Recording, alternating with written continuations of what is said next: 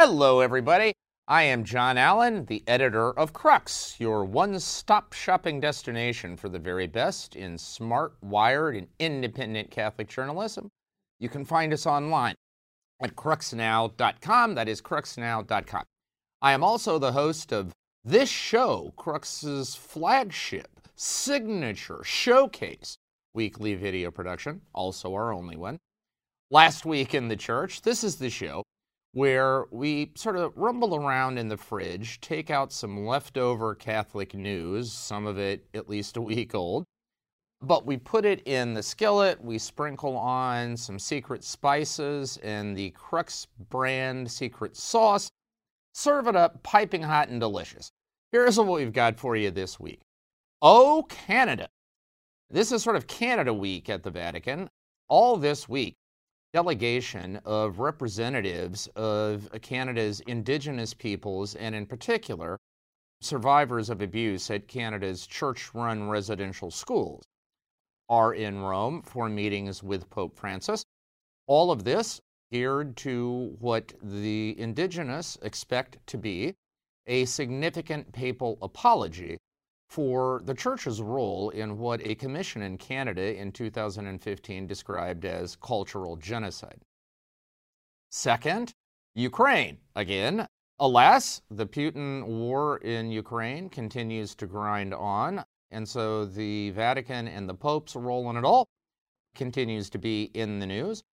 Pope Francis has addressed Ukraine once again. He's engaged in a symbolic gesture of concern we're also going to talk about the role of the Greek Catholic Church in all of this, which is significant.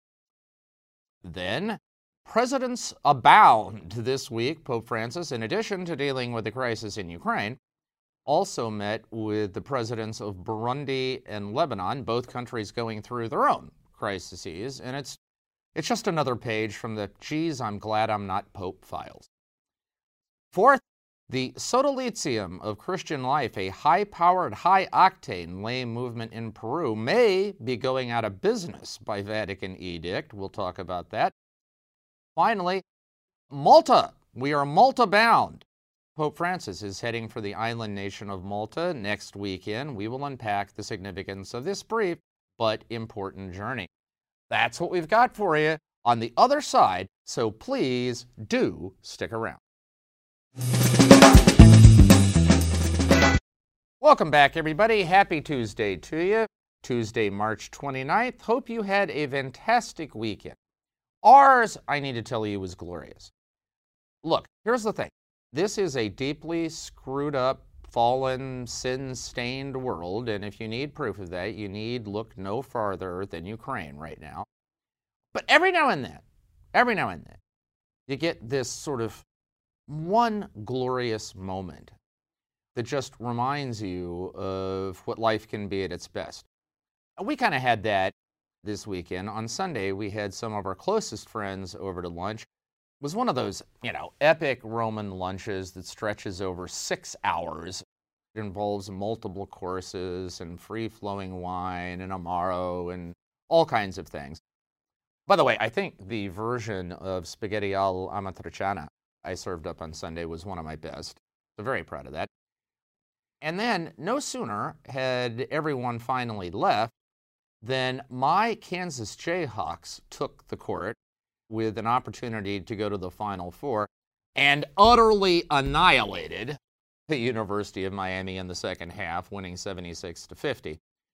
So, look, normally when there's a Final Four and there's only one Catholic team left, I just by default always cheer for the Catholic team. But in this instance, sorry, Villanova, your run is over. KU is coming for you. I really, I really feel this is our year. But anyway, point is, for that one sort of 12 hour stretch, life was just grand. And I hope you tasted a little bit of that this weekend too. All right, we begin this week with Canada. The story of Canada's residential schools is one of the most appalling human rights abuses of the last couple of centuries. Basically, what happened is that from 1836 to 1996, Canada created a series of residential schools, so boarding schools basically, and forcibly enrolled about 150,000 children, indigenous children, in those schools in an effort to what? Civilize them, was the theory. The abuse that went on in these schools, in terms of physical abuse, rape, malnutrition, rank neglect, was just god awful. Now, this has been known for a while, but what happened recently is that at one of these residential schools, the remains of 215 indigenous children who were just tossed unceremoniously into a mass grave and whose bodies told the tale of horrifying abuse and neglect, regalvanized the conscience of the nation. And because most of these residential schools were run by the Catholic Church, sort of under contract to the government, Obviously, the church is a major player here. Canada's bishops have apologized repeatedly. They've created healing commissions. But the Indigenous now want an apology from the top. So this week, uh, representatives of three different in- Indigenous groups, including survivors of abuse at these residential schools, are here in Rome for a series of meetings with Pope Francis. Now, let me emphasize this is not just a one off photo op. The Pope is actually going to be meeting, they're here all week. The Pope will be meeting with them at least four times. It is an extraordinary gesture of solicitude and concern from the Vatican and from Pope Francis. Brings to mind four points. One, this everybody expects Pope Francis is going to deliver the apology that the indigenous want. So this will become part of the evolving story of papal mea culpas.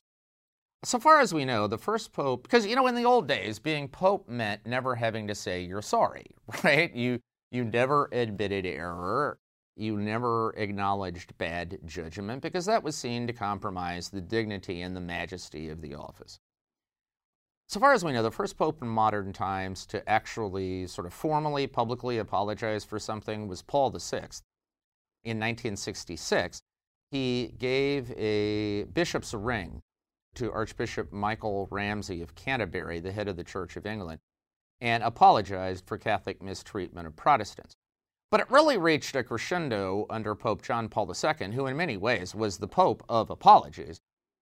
John Paul, well, okay, in 1997, I have a friend and colleague, the legendary Vatican writer Luigi Accattoli. He did a book on papal apologies. He counted more than a hundred. It began in 1979 when he apologized for the church's handling of the Galileo case. And this was 1997. John Paul hadn't even had his great liturgy of repentance in 2000, where he apologized for pretty much everything under the sun. And so, Francis has apologized, and Benedict apologized to abuse survivors, and Francis is now doing the same thing. It is another reminder, folks, I suppose, that although we love to style Francis as a maverick, Uh, you know, in many ways, what he's doing is an extension of what came before. All right, secondly, we should note that this visit of the indigenous this week is basically seen as a kind of down payment on a papal trip to Canada. The indigenous don't just want an apology in Rome, they want the Pope to come to their country and, in a sense, apologize to the whole nation. It is widely expected Francis will take that trip, could come as early as this summer. Now, another element about all this is that it is also yet another papal meeting with abuse survivors. First such a meeting occurred in the United States in 2008 when Pope Benedict met with a delegation of six abuse survivors in, in, at the papal embassy, the Nunciatura, in Washington. And this has become, in a way now, standard papal protocol calls for such a meeting were repeatedly rebuffed under the John Paul years, but now they are, one hates to say this, but they are almost routine.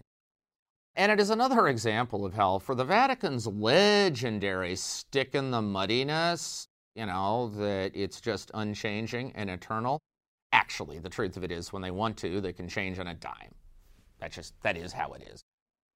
And finally, we should note that this is also another chapter in the Pope's kind of on again, off again relationship with North America, which has never been all that great. But, you know, in this instance, it is a clear demonstration of kind of outreach and concern from the Pope. And as ever, we will see how it goes. We'll have full coverage on the on the Crux site. All right, shifting gears to Ukraine. Pope Francis, in his Sunday Angelus address, once again addressed the crisis in Ukraine and in fairly dramatic fashion. You heard the Pope saying, basta, basta, which is the Italian for enough, right? That's enough. It was a kind of visceral, gut level thing. It, it reminded me a bit Pope Paul VI's famous address to the United Nations in 1965 and that immortal line, Guerra non mai più. Non my pew. Never again, war, never again. And and so it is yet another demonstration of the Pope's personal concern about all this. But he didn't just restrict himself to words this week, he also engaged in a symbolic gesture of solidarity. The Vatican is donating an ambulance, nice, modern, tricked out, fully functional ambulance to Ukraine. But they didn't just put it in a shipping container and, you know, drop it into Kiev or whatever. Actually, the Pope's uh, top charitable official, Polish Cardinal Konrad Krajewski, got behind the wheel and drove the ambulance himself to Ukraine just to make sure that everybody got the point that this is not an item on a checklist, it's not a pro forma thing, but this is the Pope's personal, fairly dramatic concern. Also, this week, the University of Notre Dame announced that Archbishop Borys Gudziak, who is the highest ranking official of the Greek Catholic Church in Ukraine, is going to be delivering the annual commencement address. Now, under any set of circumstances, Gudziak would have been a no brainer choice. We're talking about a guy who graduated from Harvard, studied under Henry Nouwen, went on to become the founder of the relaunched Greek Catholic University in Ukraine after the fall of the Berlin Wall. He, he built that university, as he called it, on the wings of two different groups. One, the Ukrainian martyrs. Remember that Ukraine was the most martyred church in percentage terms anywhere in the world in the Soviet era. And then on the disabled, obviously building upon the legacy of Henry Nouwen at the university, they call the disabled professors of human relations. Gudziak is probably on anybody's top 10 list of most important public intellectuals in the Catholic Church right now. He would be on that list. So, under any set of circumstances, this would be a great pick. Obviously, given the context, it is also a powerful statement of concern for Ukraine. And all this leads to a little bit of food for thought, which is from the beginning of this madness, and that's really the only word for it, this madness in Ukraine, one big ticket question has been what the hell is Putin doing? What, what is he after? Some people think, you know, he's trying to rebuild the old Soviet empire. Some people think he has these Ruski Mir visions of reconstructing the old Rus- Russian Empire under the Tsar. However, there was a very provocative piece in the New York Times last week by a retired history professor named Jane Burbank, who argued that actually what Putin is trying to do is revive a kind of Eurasian imperial vision for Russia that was very popular in the 1920s and then with the Bolshevik Revolution was suppressed for 70 or 80 years, but is now coming back to the fore. Basically, the goal here is to reconstitute the old Mongol Empire radiating out from Eurasia. That was the, that was the largest empire in human history in terms of contiguous landmass, with Russia and Russian Orthodoxy at its very core, as a permanent counterweight to the godless, decadent, egoistic, material, you know, whatever bad word you want to use, West. And according to this point of view, Ukraine is the beginning of a larger campaign to put together this Eurasian empire ruled by Putin and the Kremlin. Now, let's assume that that's true. Does that in any way help explain what he's doing in Ukraine? Well, I would submit that it does. Because if you're looking at the countries of the old Mongol Empire, you're talking about Moldavia, Belarus, Armenia, Azerbaijan, you know, some of the Kazakhstan, and so on. All of these countries, what they have in common is that they have no significant Catholic footprint. I mean, there are small Catholic communities in all of these places, and of course, we don't measure importance in the church by size. But nevertheless, in terms of having like the human social capital to really make a difference, there really is only Ukraine. I mean, bear in mind that Ukraine features the only Catholic university between Poland and Japan. It is home to the Greek Catholic Church, the largest of the Eastern churches in union with Rome. Features about 5 million followers inside the country and 3 or 4 million in a diaspora outside. And it punches above its weight significantly. The Greek Catholic Church was a lead actor in the Orange Revolution that swept one pro Moscow regime from power and brought a more pro Western, enlightened, moderate leadership to the country. In the present crisis, they have been a leading voice for Ukrainian independence, Ukrainian nationalism, and resistance to being subjugated to Moscow. My point is that the Greek Catholic Church in Ukraine is the only significant source of spiritual resistance to Putin's agenda in his projected empire. And so, therefore, I'm not suggesting he went into Ukraine specifically to destroy the Greek Catholic Church, but I'm pretty sure he would take that as a, nice piece of collateral result. And, and therefore, solidarity for the Greek Catholic Church in Ukraine. It's not just a matter of what Christian solidarity. It also has deep geopolitical and cultural significance. We'll see how it plays out. God bless it. All right. The Pope and presidents. This week, Pope Francis met with the presidents of Burundi and of Lebanon. Both countries, by the way, passing through their own via crucis Burundi is now represented by a new president who is trying to do undo some of the damage of the previous regime, which had one of the worst human rights records anywhere in the world. Recently, the European Union, recognizing those efforts, lifted sanctions on Burundi. But nevertheless, everyone will tell you there is still a long way to go. Burundi is an overwhelmingly Catholic country, about 65% Catholic. And so obviously the Catholic Church has to play a major role in that process. And Pope Francis was, you know, in this conversation trying to do what he could to demonstrate support and also, presumably, to hold the new government's feet to the fire. Then President Michel Aoun of Lebanon was in town. Lebanon is, of course, the most Catholic country in the Middle East in terms of percentage.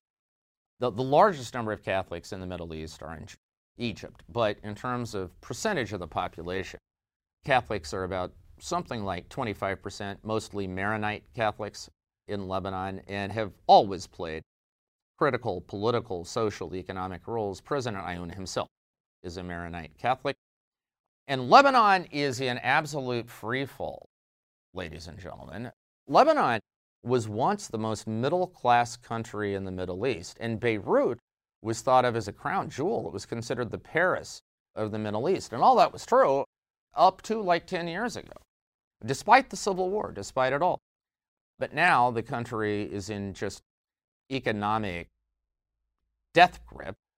Something like 80% of the country has slipped into poverty over just the last five years, and there doesn't seem to be much light at the end of the tunnel. And of course, Lebanon's stability has always been precarious. If Lebanon were to blow up, especially along Muslim Christian lines, not only could that have wide, wider regional consequences, but we could be right smack dab back into the middle of the clash of civilizations. So Pope Francis obviously wants to do what he can to try to prevent that from happening. All this to me is just a reminder of why, at some point every day, I get down on bended knee and thank a loving God that I'm not the Pope. Because think about the mind bending complexity of what Francis, what any Pope is trying to deal with right now. I mean, the guy just did a major overhaul of the Roman Curia and trying to make that stick. He's dealing with the ongoing fallout of the clerical sexual abuse scandal this week. In the meantime, he's trying to bring peace to Ukraine and wave his magic wand over two struggling Catholic countries that are pivotal in their regions. And that's just for breakfast. you know, this is a tough gig, folks. And look, Francis may be too liberal for you. John Paul may have been too conservative for you. Same with Benedict, who knows? But let's at least pause and acknowledge the staggering, staggering complexity that they face. And maybe once in a while, I'm not saying go quiet, just cut them a little slack, you know, because nobody's going to bet 100 on all this stuff. Finally, this week, we shift our gears to Malta.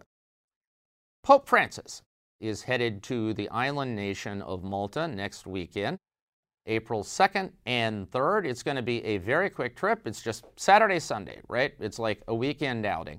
And yet, if you look at his schedule, he's got like 97 different. Okay, I'm that, that's an exaggeration, but there are a lot of different things.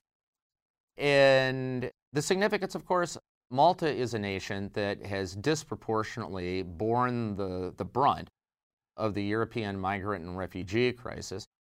It's a gateway destination for a lot of migrants and refugees. They go there trying to get someplace else in Europe. It has been hard hit and it has been a major drain on that country's resources. No doubt that will be a major theme of the papal trip.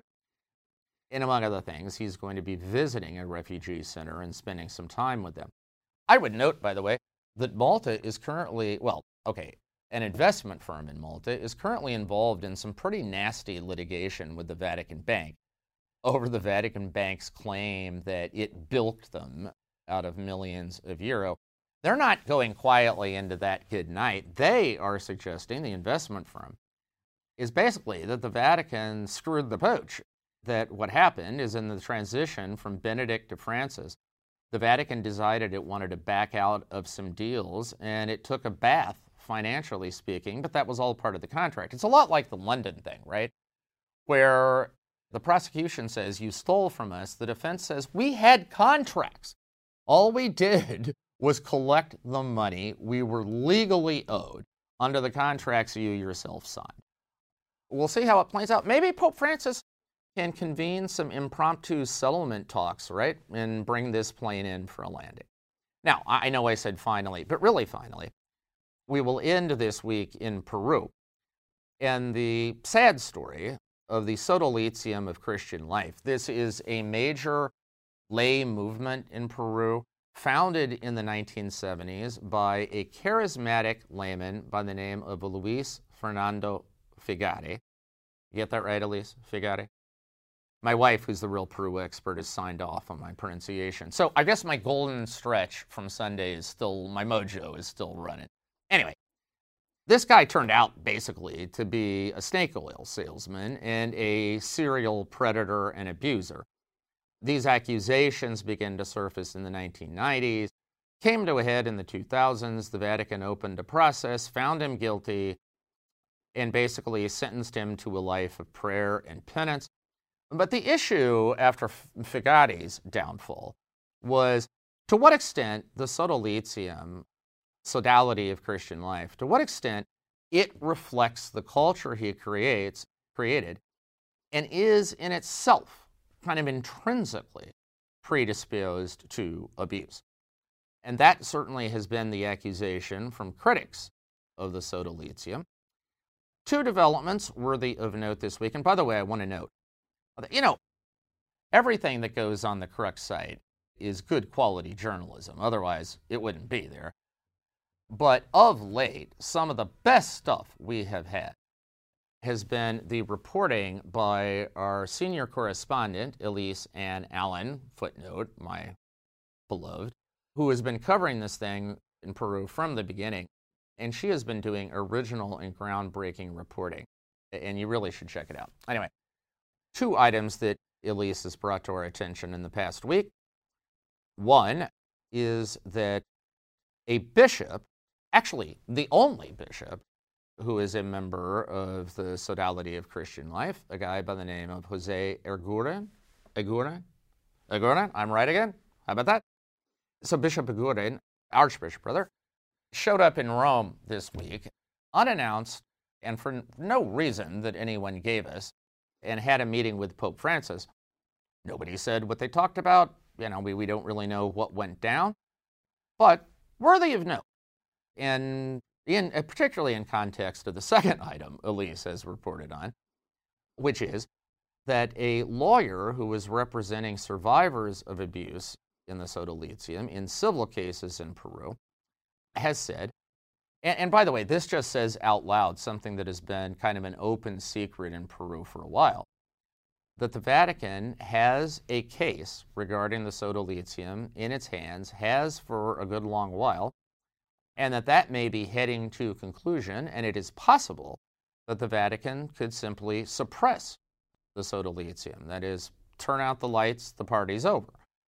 You know, we, we will see, but word is, and this lawyer confirmed it, that a decision is expected sometime soon. So, sometime in the coming mo- months, the sodalitium will know its fate. In the meanwhile, this is yet another chapter in Pope Francis's sort of track record on the abuse scandals, which, which is a track record in many ways full of aggressive, meaningful action and hope, and some question marks on the other side of the ledger.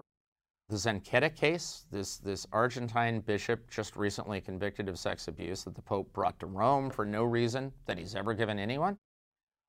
The lack of crackdowns on senior prelates. I mean, you know, there are still two Catholic cardinals in Chile who presided over the most galling sex abuse scandal in the world. Nothing's happened to them ecclesiastically. And so, as people make their assessments about the way Pope Francis has handled the abuse scandal, what he does or doesn't do on the sodalitium of Christian life in Peru will mark an important new chapter. All right, that is our show for this week. Thanks for spending part of your Tuesday with us over the course of the next seven days. I hope you keep reading Crux. That's cruxnow.com, cruxnow.com. When you visit the site, you will find a nice and easy way to make a, do- a donation to support this show. I want to remind you, I love doing this show. I hope occasionally you get something out of it. But this does not come free. You know, we've got this nice studio here in Rome. We've got high tech cameras and lighting. And all that stuff has to be paid for. And if we don't find a way to generate a little bit of revenue around this show, it's going to be increasingly difficult to justify those expenses. So, if you like Last Week in the Church, if you want us to keep rolling, please, if you could, in some small way, help us out, it would mean the world. Okay, stay safe, stay healthy, have a fantastic and blessed week. And if you remember nothing else from this program, Rock Chalk Jayhawk, go KU. Let's go Hawks! Thanks. We'll talk to you again soon.